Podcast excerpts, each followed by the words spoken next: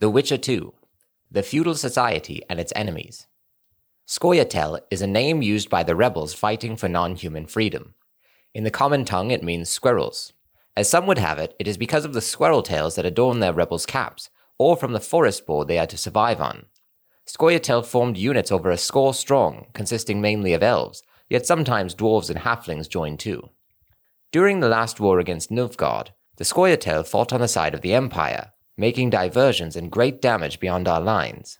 Despite the provisions of the Peace of Cintra, many did not disarm and continued to fight, especially when it turned out that Nilfgaard sacrificed them in the name of peace and gave the unit's leaders to the Nordlings to be executed.